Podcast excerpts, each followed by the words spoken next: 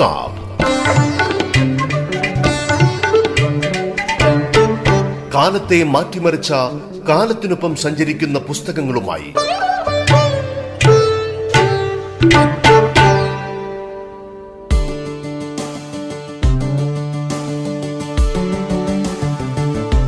നമസ്കാരം.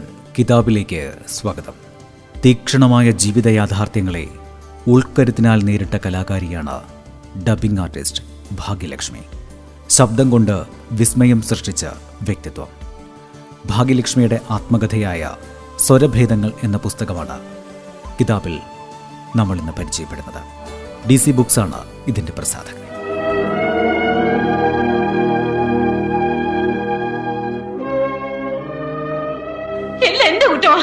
നിങ്ങളുടെ കൂടെയുള്ള ജീവിതം സ്വർഗമായിരിക്കുന്നു വെറുതെ ഞാൻ മോഹിച്ചു. ദുഷ്ടനാ നിങ്ങൾ. സ്നേഹമില്ലാത്തവരാ. ചിലപ്പോ നിങ്ങൾക്ക് സ്നേഹിക്കാൻ ഞാനല്ലാതെ വേറെ പെണ്ണുങ്ങൾ കാണുക എനിക്കൊരു കുറ്റിയും വേണ്ട. എന്നെ ഇവിടെ കൊണ്ടിട്ട് ആൾ വരട്ടെ ഞാൻ പൊക്കോളാം. ആഹാ അങ്ങനെയാണല്ലേ? ഓഹോ അങ്ങനെ തന്നെ.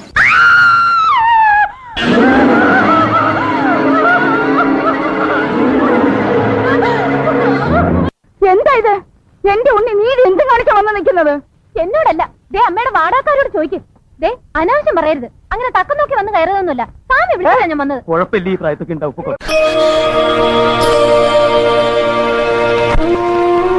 ഒരു സംശയം തീർത്തു തന്നിട്ട് പൊയ്ക്കോളൂ. കുറച്ചു മുൻപ് കരഞ്ഞത് എന്തിനായിരുന്നു? കരച്ചിൽ വന്നിട്ട്. എങ്ങനെ കരച്ചിൽ വന്നു? ശ്യാമ എന്നെ കരയിച്ചതല്ലേ? മൂന്ന് നാല് ദിവസം. മലയാള സിനിമയിലെ ശബ്ദ വിസ്മയമാണ് ഭാഗ്യലക്ഷ്മി. സ്റ്റുഡിയോകളിൽ നിന്നും സ്റ്റുഡിയോകളിലേക്ക് യാത്ര ചെയ്ത് പല കഥാപാത്രങ്ങളായി പരകായ പ്രവേശം നടത്തി പ്രേക്ഷകരെ വിസ്മയിപ്പിക്കുന്ന ഡബിംഗ് ആർട്ടിസ്റ്റ്. അച്ഛനും അമ്മയും ബന്ധം ഒഴിയാൻ നിർബന്ധിച്ചു. വേറെ കല്യാണം കഴിക്കാൻ വരെ പറഞ്ഞവരുണ്ട്. അപ്പോഴൊക്കെ മക്കളെ നെഞ്ചോട് ചേർത്ത് പിടിച്ച് രാത്രി പകലും എന്നെ കഴിഞ്ഞത് മൂന്ന് പതിറ്റാണ്ടിലധികമായി മലയാള സിനിമയിലെ ഒഴിവാക്കാനാകാത്ത ശബ്ദ സാന്നിധ്യം. കഥാപാത്രങ്ങളിൽ നിന്നും കഥാപാത്രങ്ങളിലേക്കും വൈവിധ്യങ്ങളിലേക്കുമുള്ള സഞ്ചാരം ഇന്നും തുടരുന്നു.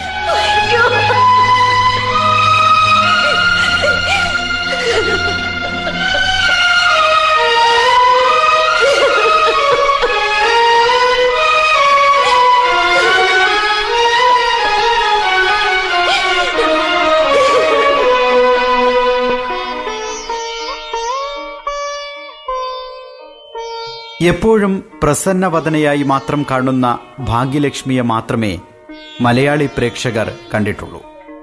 എന്നാൽ ആ ചിരിക്കു പിന്നിൽ ജീവിത യാതനയുടെയും തീക്ഷ്ണമായ ജീവിത യാഥാർത്ഥ്യങ്ങളുടെയും കനൽവഴികളുടെ ചരിത്രമുണ്ട്. ബാല്യത്തിലെ അനാഥത്വവും കൗമാരത്തിലെ അരക്ഷിതാവസ്ഥയും തളർത്തിയേക്കാവുന്ന ജീവിതമായിരുന്നു ഭാഗ്യലക്ഷ്മിയുടേത്. എന്നാൽ ഒറ്റപ്പെടലും അവഗണനയുമെല്ലാം സ്വന്തം ജീവിതത്തിൽ എങ്ങനെ ശക്തിയായി മാറ്റാം എന്നതിന്റെ ഉദാഹരണമാണ് ആ ജീവിതം. അസാധാരണമായ ജീവിതാനുഭവങ്ങളെ ആത്മവിശ്വാസത്തോടെ നേരിട്ട് എങ്ങനെ ജീവിത വിജയങ്ങൾ സ്വന്തമാക്കാം എന്നതിന്റെ ഉത്തമ ഉദാഹരണം.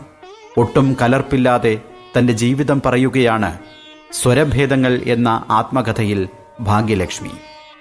വേദനകൾ നിറഞ്ഞ കോഴിക്കോടിന്റെ ബാല്യകാല ഓർമ്മകളിലേക്ക് സഞ്ചരിച്ചുകൊണ്ടാണ് ഭാഗ്യലക്ഷ്മി തന്റെ ജീവിതം പറഞ്ഞു തുടങ്ങുന്നത്.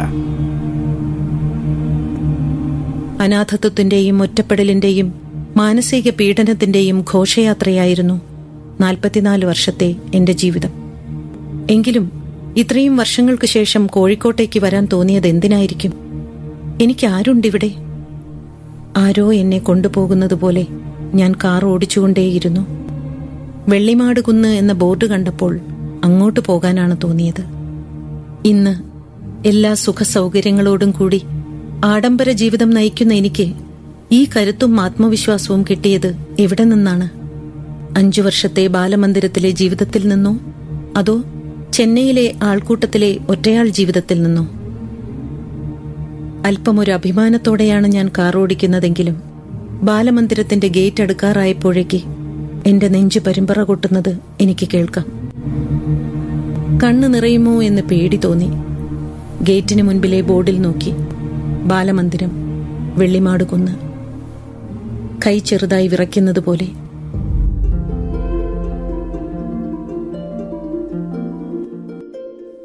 ഒരു സ്ത്രീക്ക് ഇങ്ങനെയൊക്കെ ജീവിക്കാനാകുമോ? കണ്ണീരിന്റെ ഒരു കടൽ ഉള്ളിലൊതുക്കി ഇത്ര നന്നായി ചിരിക്കാനാകുമോ? ആഹ്ലാദത്തിന്റെയും സങ്കടത്തിന്റെയും ശബ്ദം കൊണ്ട് പ്രേക്ഷകരെ വിസ്മയിപ്പിക്കുന്ന ഭാഗ്യലക്ഷ്മിയുടെ ജീവിതം അമ്പരപ്പിക്കുന്നതാണ്.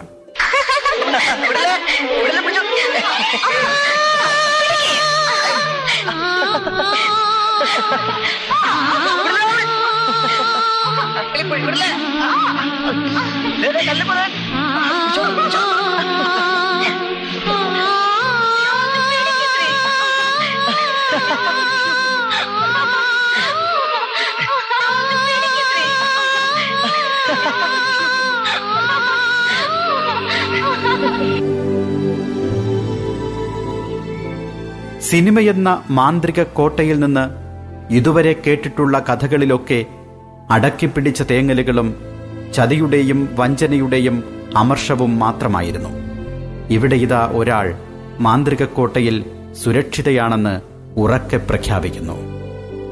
ഒരു മഷിപ്പച്ച തണ്ട് കരുത്താർജിച്ച് വന്മരമായ കഥ. അനാഥത്വം കടപുഴകി വീഴ്ത്തിയേക്കാവുന്ന ബാല്യം. ജീവിത യാഥാർത്ഥ്യങ്ങളുടെ കുത്തൊഴുക്കിൽ ഒലിച്ചു പോകേണ്ടിയിരുന്ന കൗമാരം. മുതലകളും ചീങ്കണ്ണികളും നിറഞ്ഞ പുഴ ഒറ്റയ്ക്ക് നീന്തിക്കടന്ന കൗമാരം. ഇതാണ് ഭാഗ്യലക്ഷ്മിയുടെ ജീവിതം.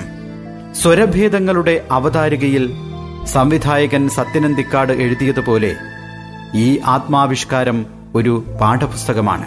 ഇന്നത്തേതിലും ദുസ്സഹമായേക്കാവുന്ന ജീവിത ഭൂമികയിൽ വളർന്നു വരേണ്ട ജീവിക്കേണ്ട പെൺകുട്ടികൾക്കും വീട്ടമ്മമാർക്കുമെല്ലാം കരുത്തു പകരുന്ന പാഠപുസ്തകം. താങ്ങാൻ കുടുംബത്തിന്റെയോ സമ്പത്തിന്റെയോ പശ്ചാത്തല ശക്തികളൊന്നുമില്ലാത്ത ഒരു സാധാരണ പെണ്ണിന് ആത്മവിശ്വാസത്തോടെ ജീവിക്കാനുള്ള കരുത്തു പകരുന്ന പാഠപുസ്തകം. ബാല്യത്തിലെ അച്ഛനെ നഷ്ടപ്പെട്ട ഭാഗ്യലക്ഷ്മിയെ അനാഥാലയത്തിലെത്തിച്ചത് അപ്രതീക്ഷിതമായി അമ്മയ്ക്ക് പിടിപെട്ട അർബുദരോഗമായിരുന്നു. അച്ഛന്റെ മരണത്തോടെ തുടങ്ങിയ യാതനകളാണ് ബാല്യവും കൗമാരവുമൊക്കെ ഇരുളടഞ്ഞതാക്കിയത്. പ്രശസ്തിയിലേക്ക് ഉയരുമ്പോഴും സ്വകാര്യ ജീവിതത്തിലെ വേദനകൾ ഭാഗ്യലക്ഷ്മിയെ പിന്തുടർന്നു. ബാല്യ കൗമാരങ്ങളിൽ ഒറ്റപ്പെടലും അവഗണനയുമായിരുന്നെങ്കിൽ യൗവനത്തിൽ വിവാഹമോചനവും മധ്യവയസ്സിൽ പ്രണയത്തകർച്ചയും അവരെ ഉലച്ചു. മധ്യവയസ്സിലെ പ്രണയം ചുഴിക്കുള്ളിൽ ചെന്നുപെട്ട പൂവ് പോലെ ഭാഗ്യലക്ഷ്മിയെ വല്ലാതെ വട്ടം കറക്കി. എല്ലാ തുണയും തണലും നഷ്ടപ്പെട്ടു നിൽക്കുന്ന മധ്യവയസ്സിലായിരുന്നു ഞാനൊരു പ്രണയിനിയായത്. നമ്മൾ ഒരുപാട് സ്നേഹിക്കുന്നവർക്ക് മാത്രമേ നമ്മെ ഒത്തിരി വേദനിപ്പിക്കാനും സാധിക്കൂ. ജീവിതത്തിൽ ഒരിടത്തും തോൽക്കാത്ത എന്നെ ഞാൻ പ്രണയിച്ച വ്യക്തി തോൽപ്പിച്ചു. എല്ലാ സ്നേഹവും മനസ്സിൽ വെച്ചുകൊണ്ട് തന്നെ ഞങ്ങൾ പിരിഞ്ഞു. അതൊരു കടുത്ത തീരുമാനമായിരുന്നു എന്ന് പിന്നീടാണ് ഞാൻ മനസ്സിലാക്കിയത്. അയാളുടെ അവസ്ഥ എനിക്കറിയില്ല. പക്ഷേ ഞാൻ ശരിക്കും പിടഞ്ഞുപോയി. ആരോടുമൊന്നും പറയാനാവാതെ നിരന്തരം പത്മനാഭസ്വാമി ക്ഷേത്രത്തിൽ തൂണുകളുടെ മറവിലിരുന്ന് കരഞ്ഞു. ഭഗവാനോട് സംസാരിച്ചു. ബന്ധങ്ങളുടെ കാര്യത്തിൽ എന്തിനെന്നെ ഇങ്ങനെ വേദനിപ്പിക്കുന്നു? ആദ്യം അച്ഛൻ പിന്നെ അമ്മ ഏട്ടൻ. ഭർത്താവിന്റെ അച്ഛൻ ഒടുവിലിതാ ഇയാളും. ഞാൻ സ്നേഹിക്കുന്നവരൊക്കെ എന്തേ എന്നെ വിട്ടു പോകുന്നു? ആർക്കും എന്നെ വേണ്ടേ? കിതാബിൽ ഇനിയൊരു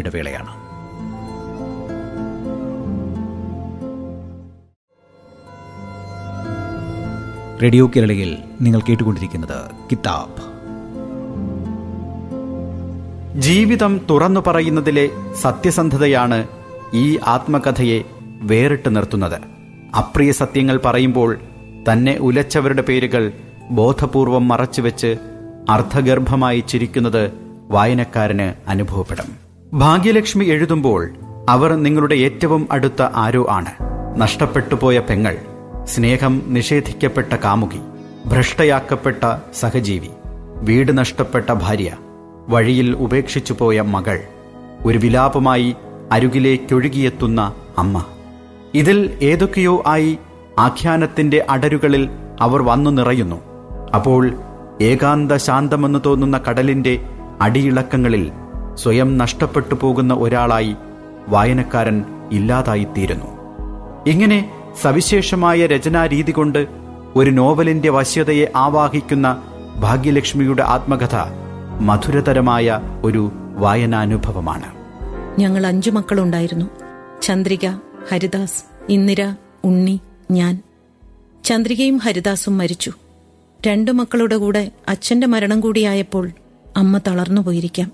അധികം വൈകാതെ തന്നെ അമ്മയ്ക്ക് ക്യാൻസർ ബാധിക്കുകയും ചെയ്തു. അച്ഛന്റെ ആഗ്രഹത്തിനനുസരിച്ചായിരിക്കാം അമ്മ സഹോദരങ്ങളെയൊന്നും ആശ്രയിക്കാതെ ഞങ്ങളെ അവരുമായി അടുപ്പിക്കാതെ ബാലമന്ദിരത്തിൽ കൊണ്ടാക്കിയതും അവസാന കാലത്ത് വീടുമാറി താമസിച്ചതും. ഞാൻ കാണുമ്പോഴെല്ലാം എപ്പോഴും ഒരു ദുഃഖഭാവമായിരുന്നു അമ്മയ്ക്ക്. കണ്ണുനീർ ഇപ്പോൾ അടർന്നു വീഴുമെന്ന് തോന്നും. അനുഭവ തീവ്രമായ ജീവിതം നൽകുന്ന വായനപരത തന്നെയാണ് ഈ കൃതിയുടെ ഒന്നാമത്തെ പ്രസക്തി. യാതൊരു സ്വത്വവുമില്ലാതെ ജോലി ചെയ്ത് ജീവിച്ച ഡബ്ബിംഗ് ആർട്ടിസ്റ്റുകൾ എന്ന കലാകാരന്മാരെ പുറം ലോകത്തിന് കാണിച്ചു കൊടുത്ത വ്യക്തി എന്ന നിലയിലും ആരുമില്ലാതെ ഒറ്റയാൾ പോരാട്ടമായി മാനം വിൽക്കാതെ അഭിമാനത്തോടെ ജീവിച്ച പെൺകുട്ടി സ്ത്രീ അമ്മ എന്നീ നിലകളിലും നേടിയെടുത്ത അസ്തിത്വവും അതുവഴി പൊതുജീവിതത്തിൽ അവർക്ക് കൈവന്ന പരിഗണനകളുമാണ് ഈ ആത്മകഥയെ സാമൂഹ്യ ചരിത്രത്തിൽ പ്രസക്തമാക്കി തീർക്കുന്നത് വിജയിച്ച കലാകാരി എന്ന നിലയിലും പ്രതികൂല സാഹചര്യങ്ങളെ ആത്മവിശ്വാസത്തോടെ നേരിട്ട് ജീവിതം കരുപ്പിടിപ്പിച്ച സ്ത്രീ എന്ന നിലയിലും ഭാഗ്യലക്ഷ്മിയുടെ ജീവിത കഥയ്ക്ക് വായനാലോകത്ത് സ്ത്രീ വിമോചനപരമായ മൂല്യങ്ങളുണ്ട്. ഈ കൃതിയുടെ വായന നമ്മുടെ ഉള്ളിൽ നിറയ്ക്കുന്ന ആത്മവിശ്വാസത്തിന്റെ ഊർജം കാറ്റിൽ ഉലയുന്ന തോണിയെ കരക്കടിപ്പിക്കുന്ന തോണിക്കാരന്റെ ആത്മശക്തിയാണ്. അത് അനുഭവങ്ങളുടെ തീച്ചൂളയിൽ എരിഞ്ഞു പാകപ്പെട്ട ഇച്ഛാശക്തിയുടെ പ്രസരണമാണ്. ജീവിതക്ലേശങ്ങളിൽ തളർന്നു പോകുന്നവർക്ക് പ്രചോദനമായി മാറുന്ന അനുഭവ വൈവിധ്യങ്ങൾ കൊണ്ട് സമ്പന്നമാണ് ഈ കൃതി. പരുക്കൻ യാഥാർത്ഥ്യങ്ങളിൽ അടിയിടറാതെ ജീവിക്കാനുള്ള പ്രേരണ നൽകുന്ന കരുത്തുറ്റ ഒരു സ്ത്രീയുടെ സാന്നിധ്യം ഈ കൃതിയിൽ അന്തർലീനമാണ്. കോഴിക്കോട് പൂവാട്ടെ തറവാട്ടിലെയായിരുന്നു എന്റെ അച്ഛൻ കുമാരൻ നായർ. അമ്മ ഭാർഗവി ഷൊർണൂർ ചെറുപ്പളശ്ശേരിക്കടുത്ത് മപ്പാട്ടുകര എന്ന സ്ഥലത്തെ കുറുപ്പത്ത് തറവാട്ടിലെയും പാലക്കാട് സ്വന്തമായി ഹോട്ടൽ നടത്തുകയായിരുന്നു അച്ഛൻ. അച്ഛനെ കണ്ട ഓർമ്മ എനിക്കില്ല. ഒരു പ്രഭാതത്തിൽ വെളുത്തൊരു തുണിക്കെട്ടിൽ കെട്ടിപ്പിടിച്ച് അമ്മ അലമുറയിട്ട് കരയുന്നത് എനിക്ക് ഓർമ്മയുണ്ട്.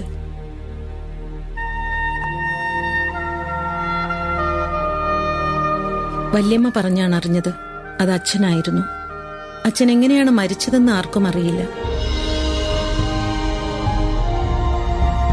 വെള്ളിമാട് കുന്നിലെ ബാലമന്ദിരത്തിലെ അന്തേവാസിയുടെ അനാഥത്വത്തിന്റെയും അന്യതാബോധത്തിന്റെയും ഇരുൾ നിറഞ്ഞ ലോകത്തുനിന്നും നമ്മുടെ ആദരവിന്റെ ധവളാഭമായ സാംസ്കാരിക ഇടങ്ങളിലേക്ക് വളർന്നു വലുതായ നമ്മുടെ സ്വീകരണമുറിയിലെ നിത്യ സാന്നിധ്യമായ കലാകാരിയുടെ ജൈവ പരിണാമത്തിന്റെ അനുഭവ പാഠം ഉൾക്കൊള്ളുന്നു ഈ കൃതി.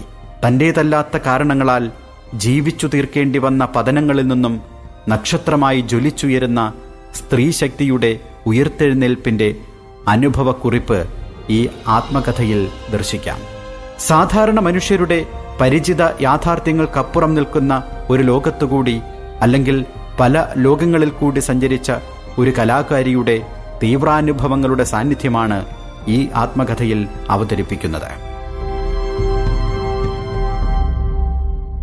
എല്ലാത്തിനും ഒരു ചിട്ടയുണ്ടായിരുന്നു ബാലമന്ദിരത്തിൽ.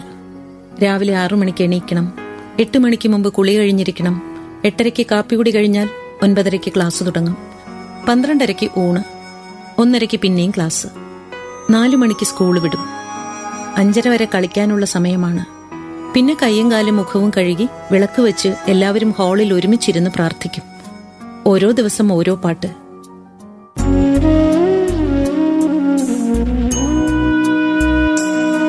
ജീവിതം ദുരന്തമയമാക്കാനുള്ള വിധിയുടെ നിരന്തരമായ ശ്രമങ്ങളെ അതിജീവിക്കാനുള്ള മനുഷ്യയത്നത്തിന്റെ പ്രമാണരേഖയായി ഈ കൃതി മാറുന്നു. ബാല്യത്തിൽ തന്നെ ഉറ്റവരും ഉടയവരും നഷ്ടപ്പെട്ട് അനാഥത്വത്തിന്റെ ചുഴികളിലേക്ക് വലിച്ചെറിയപ്പെട്ട ഒരു വ്യക്തിയുടെ സങ്കീർണമായ യാത്രയുടെ രേഖാചിത്രങ്ങളാണ് ഈ ആത്മകഥയിൽ ഉള്ളത്. അമ്മയുടെ ലാളന വേണ്ടവണ്ണം ലഭിക്കാതെ സഹോദരങ്ങളുടെ സ്നേഹസാന്നിധ്യം അനുഭവിക്കാൻ കഴിയാതെ ആത്മനൊമ്പരത്തിന്റെയും അവഗണനകളുടെയും മധ്യത്തിലൂടെയുള്ള ഒരു സഞ്ചാരം ഭാഗ്യലക്ഷ്മിയുടെ ജീവിത കഥയിൽ ആദ്യന്തം പിന്തുടരുന്നു. ബാല്യത്തിൽ തന്നെ തന്നെ വിട്ടൊഴിഞ്ഞ സുരക്ഷിതത്വവും ലാളനയും തന്റെ ജീവിതത്തിലുടനീളം നിരാകരിക്കപ്പെടുന്നതിലെ വേദന എഴുത്തുകാരി കൂടപ്പിറപ്പായി കൊണ്ടു നടക്കുന്നു. തനിക്ക് താൻ മാത്രമേയുള്ളൂ എന്നും തന്റേതായ തുരുത്തിൽ താൻ എന്നും ഒറ്റപ്പെട്ടിരിക്കുന്നു എന്നുമുള്ള ആത്മബോധത്തിൽ നിന്നുമാണ് തന്റെ ജീവിതത്തെ അവർ പടുത്തുയർത്തുന്നത്. ഇവൾ എന്റെ മകളാണ്. നമ്മുടെ മകളായിട്ട് ഇവളെ സ്വീകരിക്കാൻ നിനക്ക് വേണ്ട. ഏത് വഴി പോകുന്ന ഒരു അനാഥയ്ക്ക് അച്ഛനാകാം? ചൂണ്ടിക്കാണിക്കാൻ ഒരാളുണ്ടായാൽ മതി. തെളിവുകൾ നിരത്തി സാക്ഷികളെ വിസ്തരിച്ച് കോടതി കൽപ്പിച്ചാൽ അച്ഛന്റെ പക്കൽ നിന്ന് മകൾക്ക് ചെലവ് കാച്ചു കിട്ടും. പക്ഷെ സ്നേഹം കിട്ടും. വാത്സല്യം കിട്ടും. മനസ്സ് തുറന്നൊന്ന് മോളെ വിളിക്കാൻ പറ്റും. ആൾക്കൂട്ടത്തിന്റെ ഭാഗമാകുമ്പോഴും ആർ ആർത്തുല്ലസിക്കുന്ന സൗഹൃദങ്ങൾക്കൊപ്പം നടക്കുമ്പോഴും തനിക്ക് എല്ലാവരുമുണ്ടെന്ന ബോധ്യപ്പെടുത്തലിൽ ലയിച്ച് രസിക്കുമ്പോഴും ഏകാന്തമായ ഒരു തുരുത്ത് തന്നെ കാത്തിരിക്കുന്നുണ്ടെന്ന് അവർക്കറിയാം. സ്വയം തൃപ്തി കണ്ടെത്താൻ അവർ പരിശീലിക്കപ്പെട്ടു കഴിഞ്ഞു.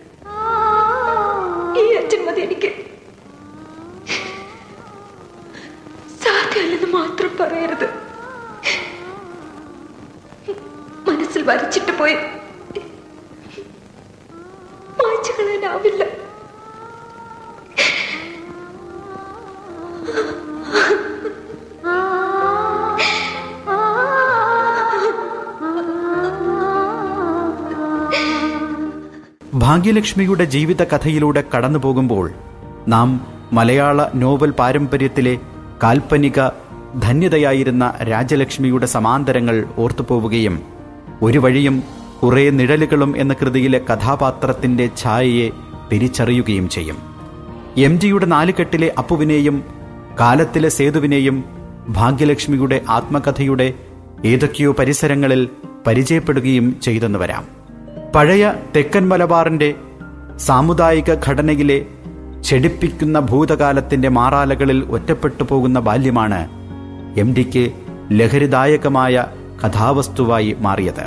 അതേ ഭൂമികയിൽ ഒരു സാധാരണ കുടുംബത്തിൽ ജനിച്ച് ചെറുപ്പത്തിലെ അച്ഛനെ നഷ്ടപ്പെട്ട് രോഗിയായ അമ്മയാൽ പരിത്യജിക്കപ്പെട്ട് അനാഥമാകുന്ന ബാല്യത്തിന്റെ വേദനകളോട് മല്ലിട്ട് പടിപടിയായി ജീവിതത്തെ തന്നിലേക്ക് വലിച്ചടുപ്പിച്ച് ഒരുപാട് പേരുടെ ആരാധനയും ബഹുമാനവും സ്വന്തമാക്കിയ ഭാഗ്യലക്ഷ്മി നിർമ്മിക്കപ്പെട്ടതെങ്ങനെയെന്ന് സ്വന്തം ജീവിതം കൊണ്ട് വിശദീകരിക്കുകയാണ് സ്വരഭേദങ്ങൾ എന്ന ആത്മകഥയിൽ. ഇനി എഴുത്തുകാരി തന്നെ പറയട്ടെ. ഞാൻ ഡബിംഗ് ആർട്ടിസ്റ്റ് ഭാഗ്യലക്ഷ്മി.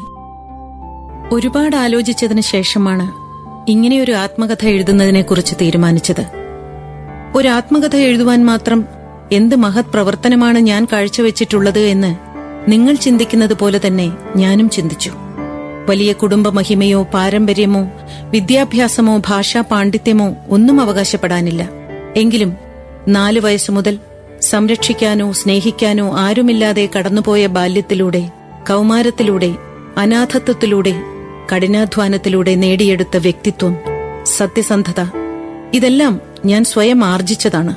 എന്റെ ജീവിതത്തിലുടനീളം ഞാൻ കടന്നു വന്ന കല്ലും മുള്ളും നിറഞ്ഞ വഴികളും ഞാൻ സ്നേഹിച്ചവരിൽ നിന്ന് എനിക്ക് തിരിച്ചു കിട്ടിയ തിക്താനുഭവങ്ങളും എനിക്ക് നൽകിയ കരുത്താണ് ഈ പുസ്തകം എഴുതാൻ പ്രചോദനമായത്. ആദ്യമായി മാതൃഭൂമി ആഴ്ചപ്പതിപ്പിൽ എന്റെ ലേഖനം അച്ചടിച്ചു വന്നപ്പോൾ അതിന്റെ പ്രതികരണം അവിശ്വസനീയമായിരുന്നു. ഞാൻ ആരാധിച്ചിരുന്ന പല സാഹിത്യകാരന്മാരും എന്നെ വിളിച്ച് അഭിനന്ദിച്ചു. അത്യധികം ബഹുമാനിക്കുന്നു എന്ന് പറഞ്ഞു. അഴീക്കോട് മാഷ് തലയിൽ കൈവച്ച് അനുഗ്രഹിച്ചു. കുറെ കൂടി വിശദമായി എഴുതണമെന്ന് പറഞ്ഞു. ബാലചന്ദ്രൻ ചുള്ളിക്കാട് ഫോണിൽ വിളിച്ച് നിശബ്ദനായി നിന്നു. കരച്ചിൽ വരുന്നു എന്ന് പറഞ്ഞു വെച്ചു. ഫാസിൽ സാറും കമൽ സാറും സത്യനന്ദക്കാട് സാറുമൊക്കെ വികാരാധീനരായി സംസാരിച്ചു. എന്തുകൊണ്ട് ഞങ്ങളോടൊന്നും പറഞ്ഞില്ല എന്ന്? കേരളത്തിലും കേരളത്തിന് പുറത്തുനിന്നും പലരും വിളിച്ച് അഭിനന്ദിച്ചു. എല്ലാവരും ഒരേ സ്വരത്തിൽ പറഞ്ഞു ഈ പുസ്തകം ഞങ്ങൾ കാത്തിരിക്കുന്നുവെന്ന് എങ്കിലെഴുതാമെന്നുറപ്പിച്ചു ആരും ചെയ്യാത്ത മഹത് പ്രവൃത്തിയൊന്നും ഞാൻ ചെയ്തിട്ടില്ല. ഈ സമൂഹത്തിലും സിനിമയിലും. പിന്നെ എന്ത് പ്രസക്തിയാണ് ഈ പുസ്തകത്തിന് എന്ന് വീണ്ടും വീണ്ടും ചിന്തിച്ചു. ഉണ്ട്. പ്രസക്തിയുണ്ട്. ആരോരും അറിയാതെ യാതൊരു സ്വത്വവുമില്ലാതെ ജോലി ചെയ്ത് ജീവിച്ച ഡബ്ബിംഗ് ആർട്ടിസ്റ്റുകൾ എന്ന കലാകാരന്മാരെ പുറം ലോകത്തിന് കാണിച്ചു കൊടുത്ത വ്യക്തി. ആരുമില്ലാതെ ഒറ്റയാൾ പോരാട്ടമായി മാനം വിൽക്കാതെ അഭിമാനത്തോടെ ജീവിച്ച പെൺകുട്ടി ഒരു സ്ത്രീ ഒരമ്മ എന്ന നിലയിൽ ചില കാര്യങ്ങൾ ചിലർ അറിയുന്നത് നല്ലതാണ്. പ്രത്യേകിച്ച് എനിക്ക് അബദ്ധം പറ്റിപ്പോയി എന്ന് പറയുന്ന പെൺകുട്ടികൾ സ്ത്രീകൾ പുരുഷന്മാർ അതിന് വിപ്ലവം സൃഷ്ടിച്ച വ്യക്തിയാകണമെന്നില്ല. ത്യാഗം ചെയ്ത വ്യക്തിയാവണമെന്നുമില്ല. ഓരോ വ്യക്തിയുടെ ജീവിതത്തിലും നമുക്ക് പഠിക്കാൻ പലതുമുണ്ടാകും എന്നെ സ്നേഹിച്ചവരിലൂടെയും വേദനിപ്പിച്ചവരിലൂടെയും ഞാൻ പലതും പഠിച്ചു. തള്ളേണ്ടത് തള്ളിയും കൊള്ളേണ്ടത് കൊണ്ടും ഞാൻ കൂടുതൽ കൂടുതൽ കരുത്തുറ്റവളായി. എനിക്ക് അബദ്ധം പറ്റിപ്പോയി എന്ന വാക്കിനെ ഞാൻ വെറുക്കുന്നു. ഞാൻ എങ്ങനെ ജീവിക്കണമെന്ന് ഞാൻ തന്നെയാണ് തീരുമാനിക്കേണ്ടത്. സ്വയം അഭിമാനം തോന്നണം. ഇതുവരെ എനിക്ക് എന്നെക്കുറിച്ച് അഭിമാനം മാത്രമേ തോന്നിയിട്ടുള്ളൂ. ഇനിയും അങ്ങനെ തന്നെയായിരിക്കും. ചെറിയ ചെറിയ കാര്യങ്ങൾക്ക് വേണ്ടി പോലും മനസ്സ് തളരുകയും ആത്മഹത്യയ്ക്ക് ശ്രമിക്കുകയും ചെയ്യുന്ന ചിലർക്കെങ്കിലും ഈ പുസ്തകം ഒരു പ്രചോദനമാകുമെങ്കിൽ സന്തോഷം.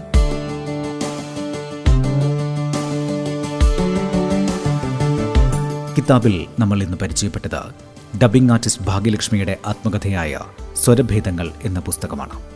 കിതാബിന്റെ അടുത്ത ലക്കം പുതിയ പുസ്തക വിശേഷങ്ങളുമായി നമുക്ക് ഒത്തുചേരാം